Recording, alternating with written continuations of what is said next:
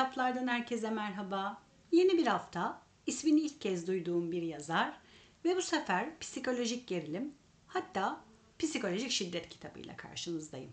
Kapalı Kapılar ardında Bernadette Anparin'in bir romanı. Söylediğim gibi hiç tanımadığım bir yazardı.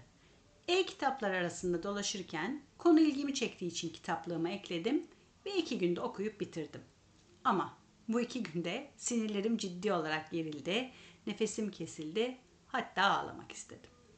Roman her şeyin göründüğü gibi olmadığı gerçeğini çarpıyor yüzümüze. Günümüzde ne yazık ki sosyal medyanın etkisi ya da baskısıyla her şeyin toz pembe olduğu bir dünya var.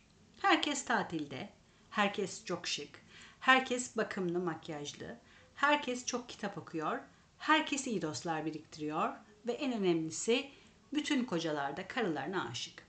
Bu aşık kocalar her gün iyi ki seninle evlendim diyor. Buket buket çiçeklerle eve geliyor ve en şık sofra takımlarında mum ışığında akşam yemeği yeniyor. Ve hadi itiraf edelim, telefon ekranımızı yukarı doğru kaydırırken ya da arkadaşlarımızla grupça bir yemeğe çıktığımızda pek çoğumuz yahu bir tek ben ayın sonunu getiremiyorum ya da kocasıyla bir tek kavga eden benim diye düşünüyoruz. Muhtemelen Jack ve Grace Angel çiftinin arkadaşları da böyle düşünüyordu. Çok yakışıklı, işinde başarılı Jack ve güzel karısı Grace mükemmel bir evde.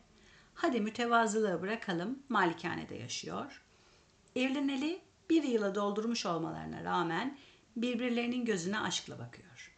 Grace mükemmel yemek yapıp çok iştahlı olduğu halde bir model kadar ince ve Grace'in Down sendromlu kardeşi artık onların yanına taşınacak diye Jack'in heyecanı gözlerinden okunuyor diye onları kıskançlıkla izliyordu.